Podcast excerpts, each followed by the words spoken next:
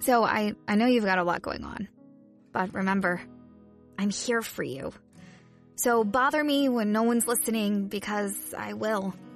Bother me when it feels like it won't get better because it can. Bother me because you're never a bother. Whether it's a low point or a crisis, get help for yourself or a friend. Learn more at neverabother.org or call or text 988, available 24 7. Hi, everyone. I'm Deb Flashenberg. Welcome to Yoga, Birth, Babies, a podcast produced by Prenatal Yoga Center. We will be diving into everything prenatal yoga, birth, and baby related, hoping to inspire, educate, and empower you through your journey into motherhood. Thank you for listening. Hi, everyone. Thanks so much for joining me on Yoga Birth Babies. I'm Deb Flashenberg. I'm the founder and director here at Prenatal Yoga Center. And I'm so excited to be speaking with Michelle Canarick today. So we're going to talk postpartum depression. It's a big, lengthy, meaty topic. And let me give you a little bit of background of who Michelle is. So Michelle Canarick is a licensed clinical psychologist and mother of two young children. As a psychotherapist and a mother, she empathizes with the experience of building a family and provides individual and group therapy to mothers, children, and adolescents through her private practice, NYC Mom Support on Manhattan's Upper West Side. Her approach is grounded in the concept of empathy and providing practical techniques to help individuals and families thrive. Dr. Canarick has made multiple appearances on Good Morning America and speaks to parents with children of all ages on topics ranging from sleep training to setting limits with social media. Her other experiences include Bellevue Hospital, the Hallowell Center, the JCC of Manhattan, and the Ethical Cultural Fieldston School. And I'm so excited to have Michelle Canarick here. This episode is made possible by PwC. A robot may not be coming for your job, but competitors are coming for your market share.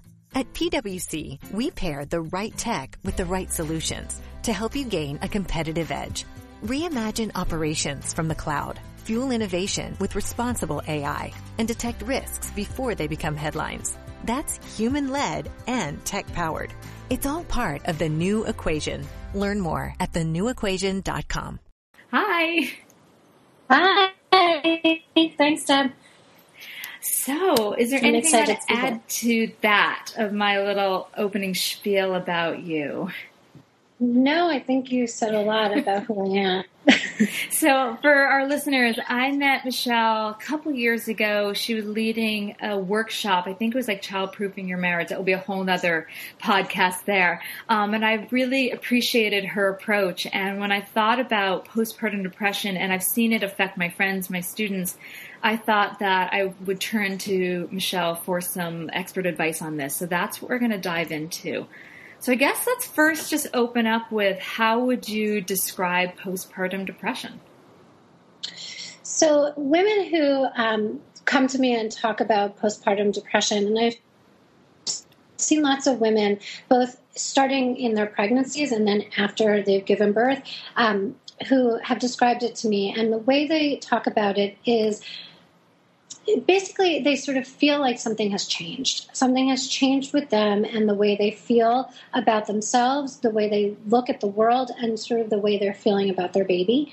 Um, postpartum depression can kind of come about any time within the first year of giving birth, after giving birth. So some women sort of experience it right away, and others kind of have a delayed reaction. Um, but basically, what it looks like is a very tearful, very sad, um, very overwhelmed, guilt ridden mommy um, who feels disconnected from others, including her partner, feels like she's not bonding with her baby, and may even be thinking at a very extreme level, might even be thinking about hurting herself or hurting her baby. Um, sometimes people with postpartum depression talk about feeling irritable, angry, um, maybe even a little rage. Everything seems to annoy them. Um, and some women talk about feeling nothing, just kind of an emptiness and numbness. Um, the most important thing I should say, actually, is that women kind of experience any range of these symptoms. So some have all of these symptoms, some have one or two or three of these symptoms. And postpartum depression is something that lasts consistently for two weeks or more. So it's not sort of a woman who has um, sort of fleeting feelings of any of the things I just know I just noted, but someone who has these symptoms for a consistent amount of time. Um, another important part to postpartum depression I should mention is that most people after giving birth, most women after giving birth, have what I would call the baby blues, mm-hmm. which is at some point they have some symptoms of what I just mentioned, but at a much smaller on a much smaller scale, um, and that is pretty typical and pretty natural. Um, and while it doesn't feel good and it could be quite uncomfortable and feel sort of overwhelming, it's something that women kind of go through and then they move past it. So that's it's where not- you would differentiate because I know that I mean having a new baby and such a huge change in life that's overwhelming. Um, mm-hmm. And just the whole all of a sudden you're feeding, you're responsible. It's a huge challenge. So you would say because it could just be ebb and flow of feeling that, that would be more just baby blues adjustment, postpartum right. depressions when it's more elongated? Exactly. And also when it's the overwhelm, you know, I, I agree. And I have two kids and I know that I felt incredibly overwhelmed, and just about everyone I know who has a baby feels overwhelmed. Um, and it's not just that sort of typical overwhelm. It's more like I can't do this. I'm never going to be able to do this, and maybe I shouldn't have done this at all to begin with. Um, so it moves to a different realm where it feels sort of hopeless. It feels like out of control and where the per, where the woman feels hopeless feels out of control and feels like maybe I made a giant mistake. I hear that a lot as a teacher of women postpartum. I do hear that a lot. Mm-hmm. So, what can she do? Do you think most women even recognize this, or do you think it's the partner that recognizes this? Like, is the mom so far in the rabbit hole? You know, I think that most women feel like they know something is wrong and they have a sense that something is off and that they don't feel like themselves and they don't necessarily know what it is. Um, some women just sort of say, I feel like I'm going crazy. Um, I feel like I can't get it together. I feel like all I do is cry. Um, so they don't necessarily have the words for it or even believe, and even if they do know what postpartum depression is and do have the words for it, they don't necessarily connect that with themselves. Um, so it's often somebody else who comes in and says, what you're feeling is postpartum depression and you know there is something that we can do about this that might be their partner that might be their mom it might be a very close friend it could be a sister it could be a therapist um, but even if a woman sort of identifies something going on with themselves they don't necessarily call it what it is. Mm-hmm. also many women who are experiencing postpartum depression have a fear of talking about it for um, out of fear of being judged. They feel like they, you know, in our society, we're sort of thought to you know, we're all sort of striving to be the best mom we can be.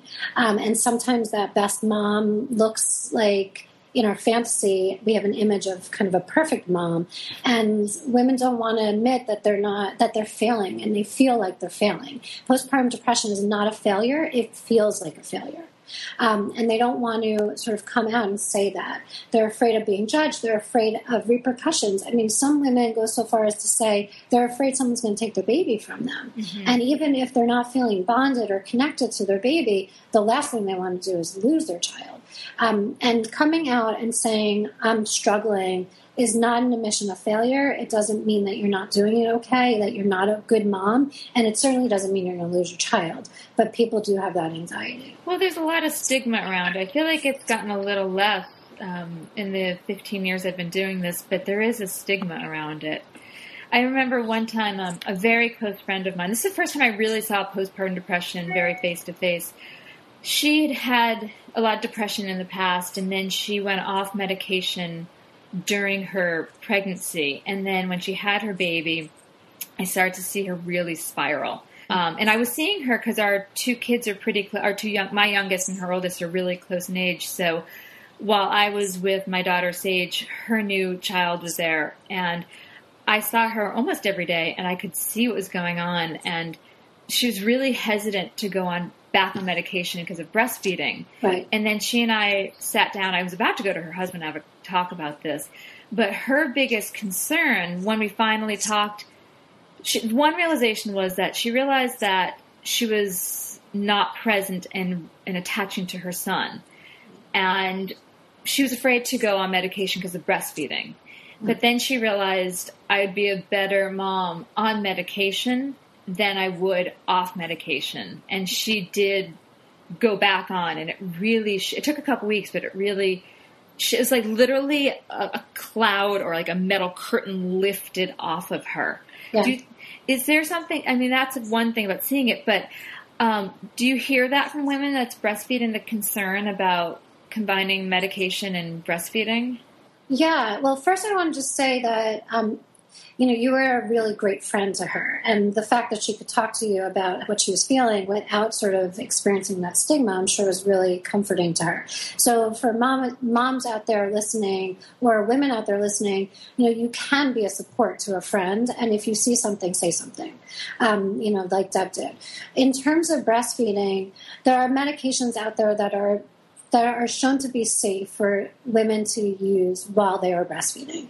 And yes, I absolutely think that there are many mamas out there who, once they start medication, even those who are doing the other things that I would say would be helpful, like seeking therapy, going to moms groups, talking to other people about it, um, that once they start medication, they really see a lift in their mood and an ability to function as a caregiver for their child in a way that they want to be like in a connected way. So it's not that they weren't necessarily taking good care of their baby, but they're not necessarily doing it in the way that they want to do it.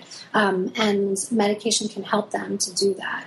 That's like what I saw with my friend. Yeah, she was taking care of her son very well, almost to a a, Right. a manic point. Like Yeah. everything was organized and written, and um, she was really on top of it. But there was a manicness behind it, and a, an unsettled. Mm-hmm. And it was just so interesting, really seeing the shift between my eyes, you know, or between in front of my eyes. I've had a lot of students come to me, but I've never been that one on one with what's going on. So, Yeah.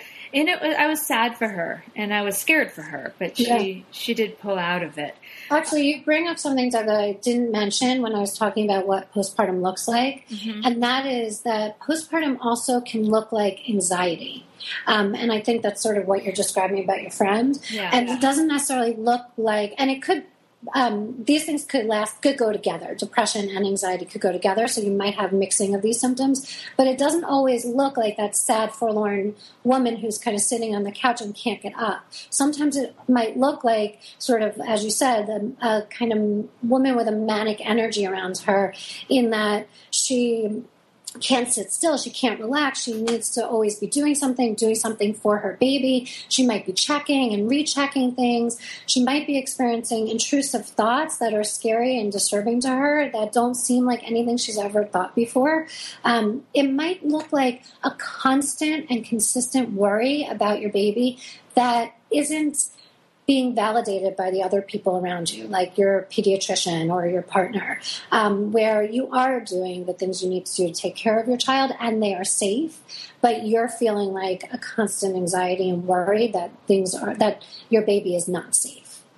Um, and both of these, both the anxiety and depressive kind of symptoms, could also include changes to your eating and your sleep that aren't typical. I mean, everyone has changes to their eating and sleep after they have a baby. Um, you know, A no- lack of sleep. lack of sleep, lack of eating, um, no time to do either of those things. Um, but like some women sort of experience like even when they do have a time to sleep, they can't fall asleep, or they, all they want to do is sleep, and all they're doing is sleeping, or eating. They can't eat. They can't even think about food. They have no appetite, or the opposite. The only thing that makes them feel better is eating. So those kinds of things might be going on as well.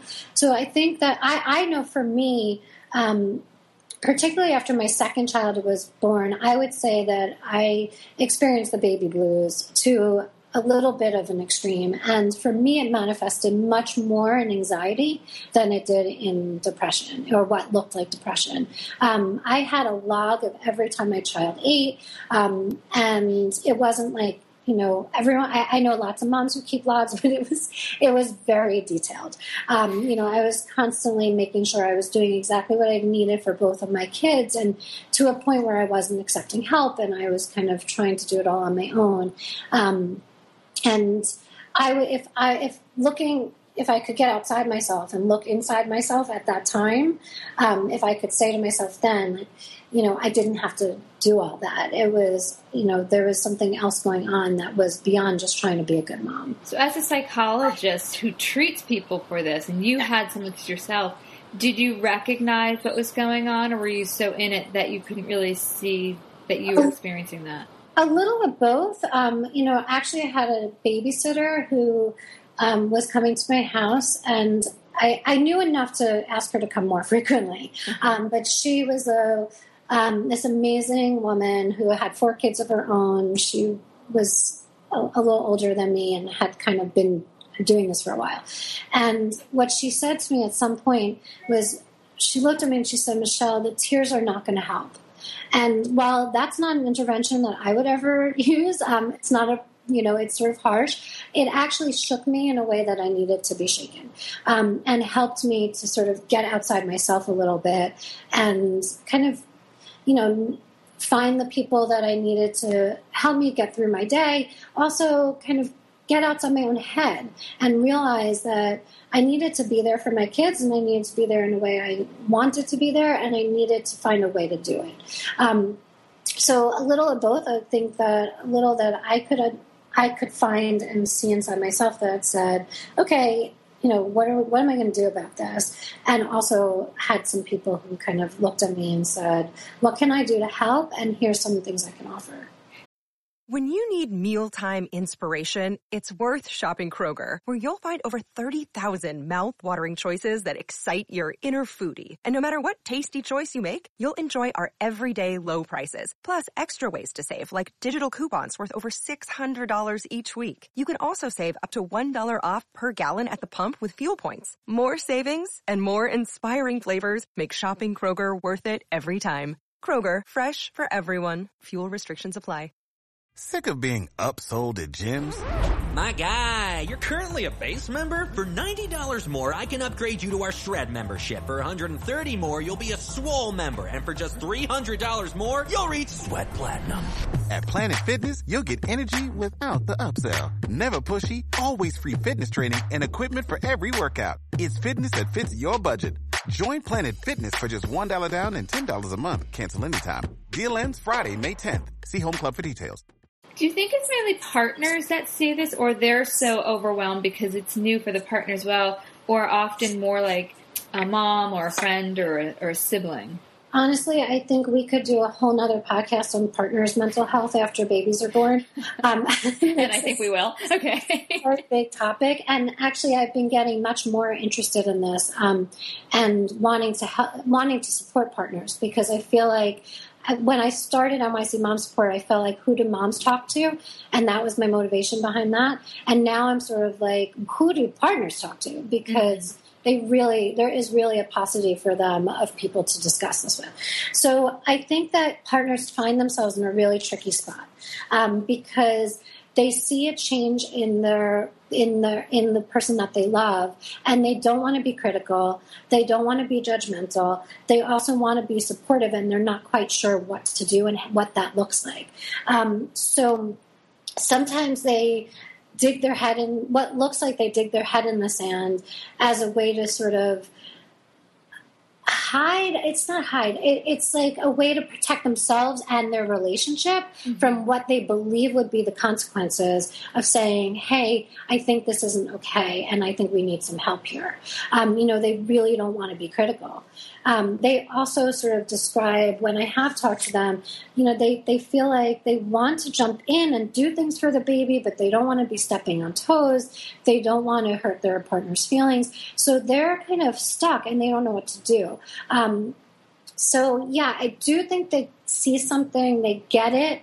Um, I think that sometimes they have a hard time articulating it themselves and a hard time believing it. Yeah.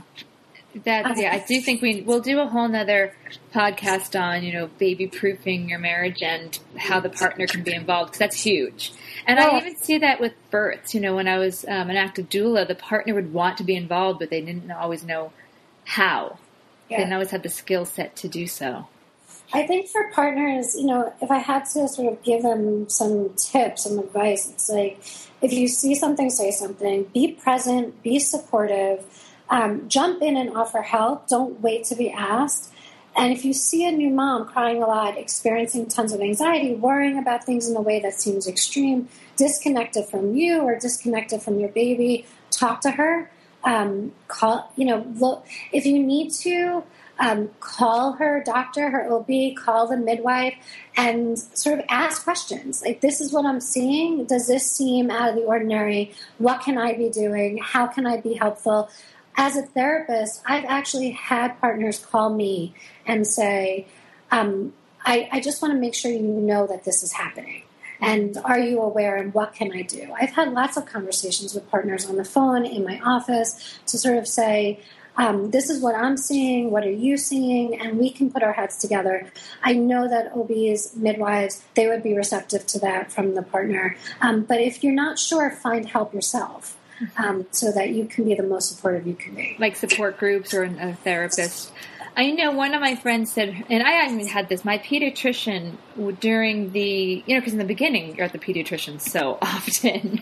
um, my pediatrician would check in with me a lot, you know, yeah. in conversation. You know, how's it going? Are you getting out? Are you eating? And it seemed the way she interwove those questions, it didn't feel like she was probing. But being away from it now, I could see she was just trying to feel out, you know, are you okay? Kind of just checking my mood, which I appreciate. Yeah, that's wonderful. I mean, that's it's it's it's caring for you know caring for the caregiver, right? So it's not it's not just the doctor's job to take care of the baby. It's also the doctor's job to make sure the baby's in a um, supportive and safe and nurturing environment, and that the mommy's okay. So yeah. I think that's awesome. I want to touch back on something you were saying a little earlier about the society's view of the mom and kind of the super mom. And I get in my mind like the, the Amy Cuddy, um, I don't know if you know her, she does all about the super stance. So I think like superwoman stance. um, so, and I'm totally guilty of this, trying to do a little bit too much and trying to be the perfect mom that I'm balancing work and motherhood and being a partner.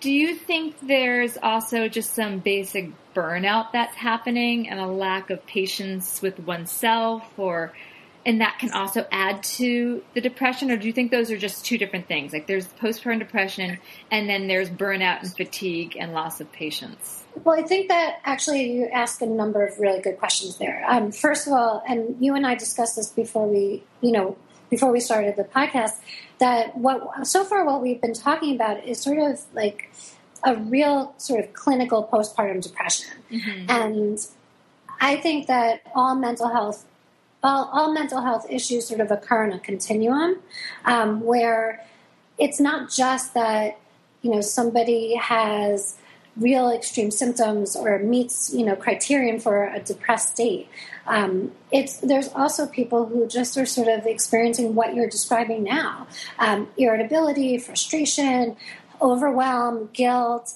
um, sad, some sadness, some fear of losing who they once were, some anxiety about who their kid is and if their kid is okay.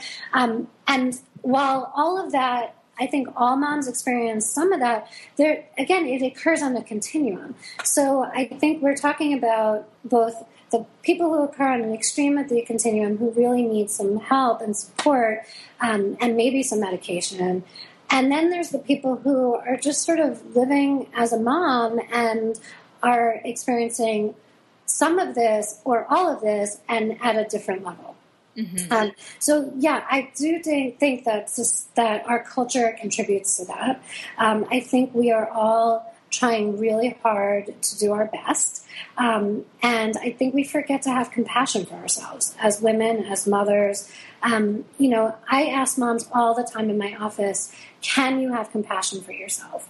I often say to a mom, I often say this, if somebody else was sitting with you and they were, if your best friend was sitting with you and saying all of what you just said, would you be judging them or would you be have, would you have compassion for them and they almost always say oh i would have empathy i would have compassion i would feel for them i would never judge them and then they say, well, then why are you judging yourself? Um, we are our worst critics. We are very judgmental of ourselves. And, you know, our culture is set up that we are supposed to do everything. And um, we are chasing an illusion of perfection, and it's really damaging, I think. Yeah, that that's brilliant. We are chasing an illusion of perfection, and I, I feel like it's taken me a bit, but trying to let go of that perfection is not easy. Yeah. I remember you and I having a conversation about that um, over coffee one time. Like, if we could do it, could we let it go? I don't know. I think personally, I'm a bit of a control freak. So as much as I'd want to let it go, I don't know if I have the capacity to do so. But it's hard. It's hard to juggle it all. It's hard to have. I find it hard to have compassion for myself, um, and I know other mothers do too. I do think there's, you know, a perfect mom, someone that can do it all um, and still manage their life and still appear totally fine. It's really challenging. Yeah. I, I just think that we're all humans. And, you know, I feel like a lot of the baby books that we read and the blogs that we read sort of perpetuate the myth of this perfection um, in that and even the, and I love some of the baby books, but even the best of them, I think, sort of talk about babies like they're little robots and that they could be programmed. And that makes us as moms become sort of objects. You know, we kind of objectify ourselves as people, as things that can make that happen. You know, that we can program these little babies to sleep when they should sleep and to eat when they should eat and to smile when they should smile and say their name when they should say their name. And we believe that. And the truth is that babies are people too.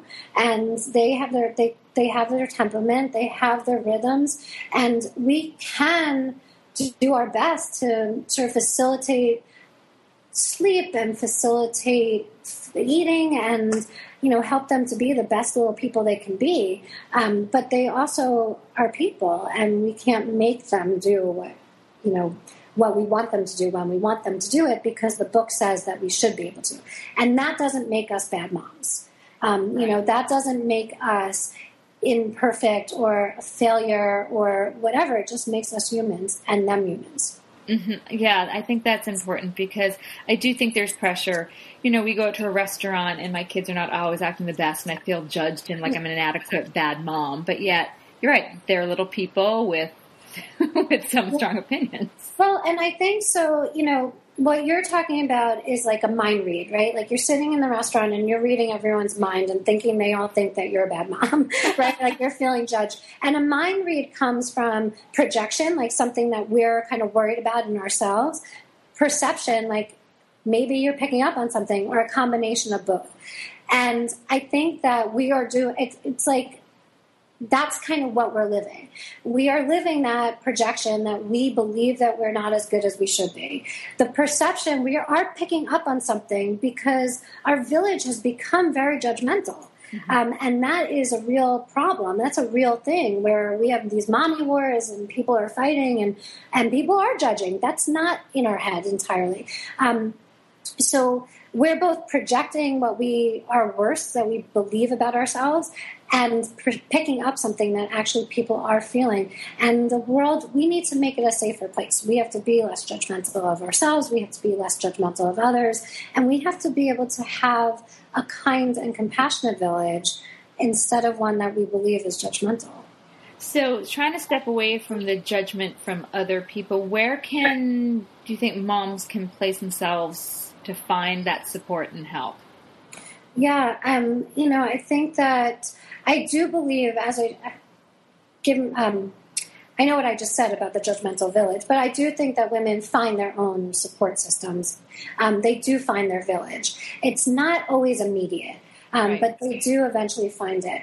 Um, looking for it from other mommies in your neighborhood, um, your sister, your mother, your sister-in-law, any of a family member, friends, um, you know, just saying I could use some help will go a long way. Mm-hmm. Um, I think there's some wonderful support groups out there, um, and you know, there's different ones in different neighborhoods, and you can find it. And if you have to go to a few different ones to figure out the one that seems right for you, um, you know, you can do that but look for it. Um, you know, find the support systems, find the support groups, talk to other mommies, talk to your own mother. Um, if you have a if you have a mother, talk to her. Um, what did she do? How did she get through the hard times? Um, how can you feel less alone? The one thing that I feel like I hear a lot that runs through sort of my conversations with moms, both in my office and in my personal life, it particularly in the first year, is loneliness. Um, and isolation. And even those moms who are out there in the world, they feel like they're they feel lonely. Um, you know, there's a little bit of mom dating that goes on in the beginning. Like, how do I know if you're going to want to talk to me? How do I know if it's okay to give my phone number? Um, do you want to go for coffee with me? Like, um, you know, there's a little insecurity that you feel, but reach out. You know, even if you feel it. Um, my mother used to say that being brave doesn't mean you're not scared. It just means you do it anyway. And that was something I kept in mind. You know, when I would sit and I would want to give my number to a friend at a Gymboree class, I would think, okay, this is a little bit scary. I haven't dated in a very long time. I don't really know how to do it anymore, but I'm going to try. I'm going to give my phone number to this mom and maybe like we can go for coffee um, and see how that goes. So I do believe that moms find their village. Sometimes it takes time. Um, but it also requires putting yourself out there and, you know, taking some risks. Yeah, I don't think it's a surprise that the Mommy and Me classes on the hottest days and the coldest days are packed Right. because the women don't want to stay in their house uh, or in their apartment. I made friends through the New Mom Support Group at the yoga studio. Buenos dias, world, from the San Diego Zoo Wildlife Alliance. I'm Marco Wendt. And I'm Rick Schwartz. And we're your hosts for season three of Amazing Wildlife, a show from iHeartRadio Ruby Studio and the global conservation organization behind the San Diego Zoo and the San Diego Zoo Safari Park. Listen as we dive into the efforts here in San Diego and spotlight the heroes working worldwide to care for the species you know and love. Listen to Amazing Wildlife on the iHeartRadio app, Apple Podcasts, or wherever you get your podcasts. Um, but it was interesting. I had a summer baby and a winter baby, and I don't know if you have experience with this. My summer baby, uh, granted, this was my first. I just kind of threw him in the bassinet and got out the door, and that was my goal: just get out the door. With my winter baby, I happened to give birth in a very cold winter.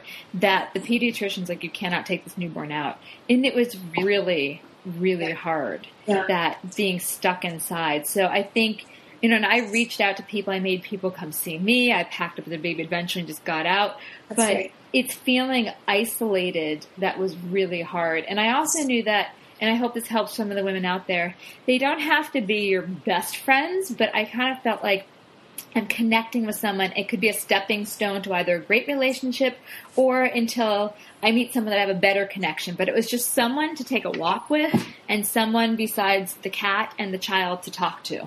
Absolutely. I think that's so right. I mean, if you're lucky and you, if you're lucky, you find a really close friend right away.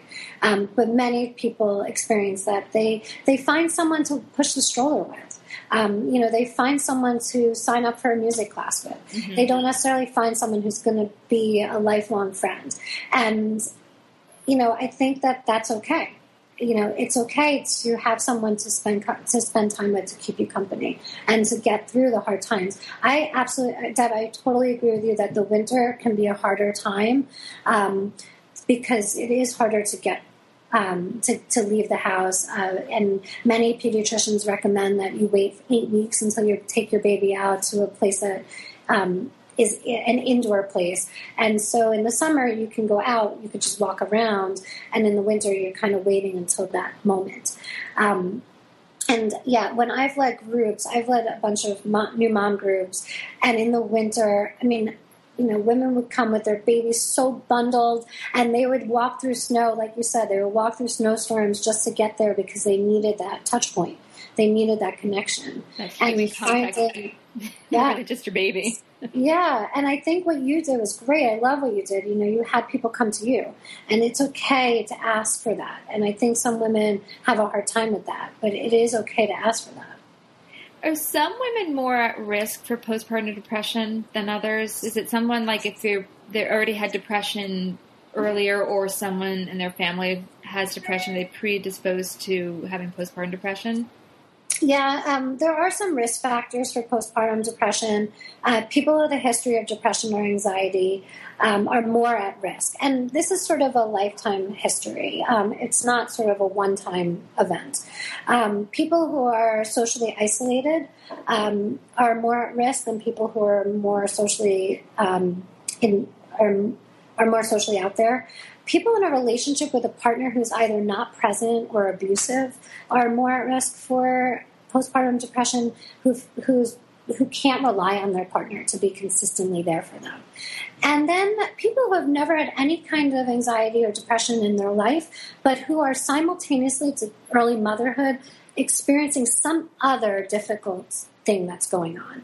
Um, maybe some other kind of traumatic life event that's happening, like a, a sick relative or a loss of a job or um, you know, a move, an unwanted move, um, something that might be triggering to a depression without the new baby as traumatic a traumatic birth. Have you seen that lead to things? Yeah. Oh, that's a good question. Um, yes, I have actually. Well, um, you know, something really interesting I've seen, and I'm glad to talk about it a little bit, is not just a traumatic birth, but a birth that doesn't go according to plan. Um, you know, so somebody who has you know, has been to the who has been to the birth classes and has a very specific idea of what they want to happen. If it doesn't happen that way, um, I have seen a number of women who have experienced some depression, anxiety, some just sort of feelings of failure or feeling like I didn't start out as the mother I wanted. How can I make it up? You know, I'm kind of at a disadvantage already. I see that a lot. And it's actually something, especially when I was doing doula work, but I see it in the class.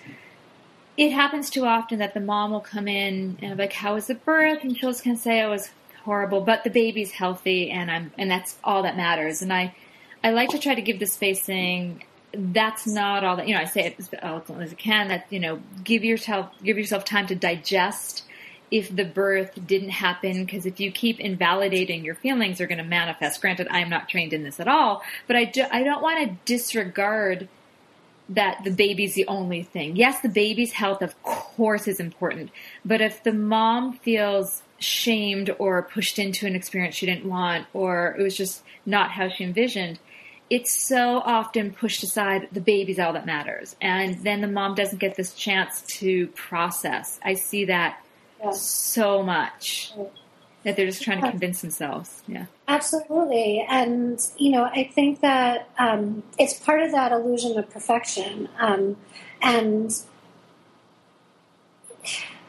you know, the baby being healthy and safe and the mom being healthy and safe is clearly the priority.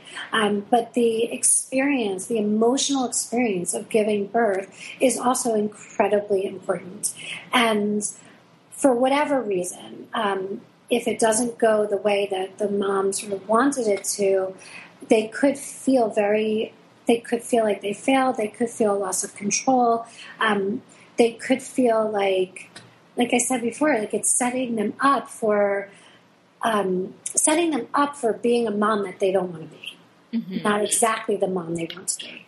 And it does require a lot of processing. And I've had a few moms who come to me not necessarily right away, but maybe when they're pregnant with their second. That's when I see it a lot. I had to do that a lot. Um, I feel really fortunate that I didn't have depression after, but my first birth was very different than I thought. You know, doing this for a living, I thought it'd be very quick and easy, and it was not. Um, and I had to process what if it was another long, arduous birth. And I really sat down and talked to my midwife about that to yeah. kind of have a, a, plan of action. Like, if this happens, how am I going to deal instead of close up and freak out? So that's when I also see it with my students that if the first one didn't go quite the way they want, either one, they're hellbound on making the second one different, or they're just terrified. Yeah, yeah. It's very hard. Um, you know, I think that I, I, think that motherhood is just a series of it didn't go the way I wanted. Um, you know, and it can sort of start there. Um, uh, it's like you know all these good intentions that just don't go according to plan. Um, and you have to shift and adapt and be flexible. And that flexibility is not always easy for people. Um, but there's a lot of that in motherhood. Yeah, I don't think it ends. I think my mom no, would say not... that about my relationship with her. Absolutely. exactly. Right. I mean, I remember fighting with my mom about my wedding because she wanted to look one way and I wanted to look a different way. yeah, it doesn't end. So, motherhood in general, let the expectations go. I think that can be our kind of our tagline. It's learn to be flexible, um, but yeah, it's it's hard, and You know, I think that it starts with that birth. Um, and actually, I, I, don't think it starts with the birth. I'm going to take that back. It starts with trying to get pregnant. Um, it really starts with trying to get pregnant. For a very lucky few, they decide, okay, I'm going to try to get pregnant, and they get pregnant. But for most people, it's a series of disappointments. Mm-hmm. Absolutely. You know, I was just statistic looking, and I found that one of the facts about half of women who later were diagnosed with postpartum depression actually experienced symptoms during yes. and even before pregnancy. Yeah. And I was surprised. I also found that one in seven women experience postpartum depression. That's a lot. Yeah. It's much more it common than I think we realize. I think you're right. I think it's more common than we realize. It really is something that people want to keep under wraps. Um, it's so loaded for people where they feel like they have. I, I mean, women who have are on the other side of postpartum depression. It takes them a very long time to sort of grieve their the early baby experience where they felt like they weren't connected in the way they wanted to be. And it takes a very long time for them to sort of be able to look back at that time with compassion for themselves and without judgment. Yeah, it's, I have a friend, um, a different friend than the one I spoke of earlier, who I interviewed for an article I wrote, and she said she actually grieves the lost time she had with her twins because she was in such a funk. She barely remembers it, but she's so sad she doesn't have a lot of memory those first six weeks. Yeah. Do you have um, any final tips for women? So we already talked about seeking support, making sure the partner understands and recognizes other ideas. Yeah, I mean, my big takeaway is always have compassion for yourself um, as much as you can. And it's so much easier said than done. But if you need to do that exercise that I was just talking about by yourself, like imagine your friend telling you what you're sort of thinking about yourself and ask yourself, would I be judging that person? Or would I have empathy for them? Would I have compassion for them? It's a, sometimes it's easier to look outside yourself, um, but try to have compassion. Know that perfection is an illusion. Um, don't put too much stock and in the mommy books. You know, they all they or have the mommy blogs and the mommy blogs. They have great words of wisdom, but know that your baby is not a robot, and neither are you. And it's okay if you know they're not doing exactly what it says that they should be doing. Um, I have a whole bunch of oh, uh, trust your instincts. I think that women have stopped trusting themselves. You know, there's so much information and there's so many people out there that we can ask for advice, and that's great. But also, we know more than we think we know. Um, so trust yourself. Um, I have a whole bunch of mommy mantras that I know that I repeated when I was a new mom, and I like to tell people. The first of which I think is the most important, which is nothing lasts forever for better or worse, everything happening in the, those first few weeks or first few months and even first few years is temporary. Um, so I say for better or worse because sometimes it feels like, you know, that flexibility that we were just talking about. Sometimes it feels like just when we get into a groove and things are kind of easy or working, all of a sudden, like the schedule changes where, you know, something is new. So that, that's the part that's hard. But the good part is that everything changes. So if you you know, if the schedule at the moment is a three is, you know, four wake ups in the middle of the night, then that's not going to last forever. You know, so and your mood won't always won't last forever. So whatever you're experiencing, the overwhelm, the guilt, the sadness, the anxiety, the worry, it will pass. It's uncomfortable and it's painful while you're living it, but it doesn't last forever. So that's my big one. Nothing lasts forever. Um, another one of my mommy mantras that I love and I said to myself over and over again is no one thing is everything. So give yourself a break. If your baby doesn't nap once, it will be okay. It's just a nap. Even if it means that the rest of that day is chaotic, it's just a day. It's not forever. Um, and no one, nothing lasts forever, and no one thing is everything. Same with the feeding. No one, no one thing is everything. Um, and then this is one for you and your partner. No good decisions are made in the middle of the night. So, whatever you're trying to do with your baby, whatever you're trying to do sleep wise, make the decision before you go to bed. Because in the middle of the night, everything looks worse. I remember one day, my husband and I had sort of a groove with my first, where he, I went to sleep at like nine right after one of the feeds, and he had her until about midnight, and then I'd wake up again and do the next feed. Um, and most of the time, you know, I'd feel him get to bed around 10:30, 11, and one night I woke up and it was like closer to 1 and he still wasn't there. And I went into his I went into her room and I mean, I can't describe what my husband looked like, and he's going to be so mad at me for talking about it. But he looked at me and he said to me, How is her brain going to grow if she won't ever sleep? and I was like, You're out. You know, tag out, I'm in. Um, no good decision. Everything looks worse in the middle of the night, and good decisions aren't made then. So, you know, that's my story about how, you know, you start to sort of lose your rational thinking in the middle of the night. And for us, it, it, was early enough in the parenthood that I actually could laugh at him. But there were other times where I'm sure I would have just joined him with the in that sort of on that. Uh, in down that rabbit hole, but in that moment, I was able to laugh at him. But there were lots of times in the middle of the night where you know you and your partner are at it with each other, you're fighting, you're disagreeing, or you're sort of had planned to do one thing and then you're changing it up in the night. Try not to do that. Yeah, I woke my husband up one night with this whole revelation of like, this is what we have to do for sleep training. He was right. dead asleep at like three thirty in the morning, and I had decided what we needed to do then and there. And yes. I realized later, um, not the best decision. And decisions, yeah, should not be made, nor should even conversations really happen. Not really, exactly. Except for like, okay, you need to sleep, and I'm going to take over for now. yeah, no, there. I tried to have bigger life conversations because in my mind I had gone there. Yeah, you're right.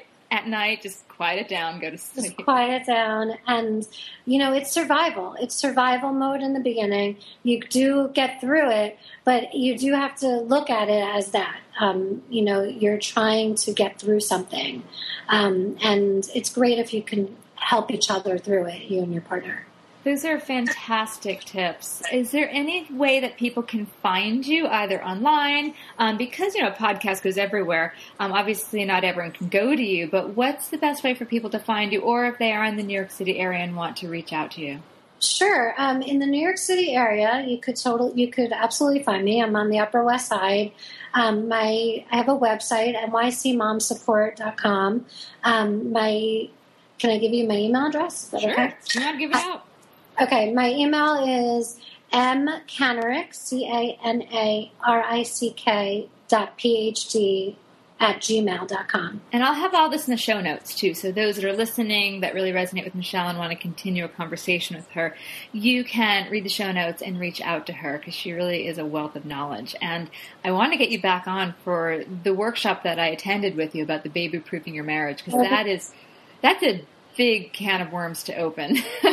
yes, absolutely. I just want to say one other thing. Sure. If you're not in the New York City area and you feel like you or a friend or a partner are experiencing postpartum depression, I found a great website called postpartumprogress.com and it actually had a list, a state by state list of um, places and people to see if you're ha- if you have postpartum. So clinics or doctors' offices or hospitals that you can go to that deal specifically with postpartum.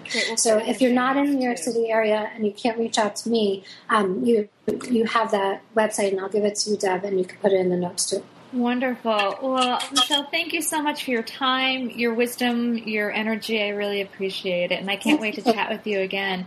That sounds great. And thank you, listeners, for listening today. And if you have a moment, please go over to iTunes and rate and review us. That way, people can find us and we can continue to help inspire and empower women through their pregnancy and their motherhood. So, signing off for now, and we'll see you again. Thanks, Michelle. Take care. Okay. Bye. Bye. This has been an episode of Yoga Birth Babies, produced by Prenatal Yoga Center. You can catch us on Facebook, Twitter, Instagram, and Periscope. I'm Deb Flashenberg. Thanks for listening.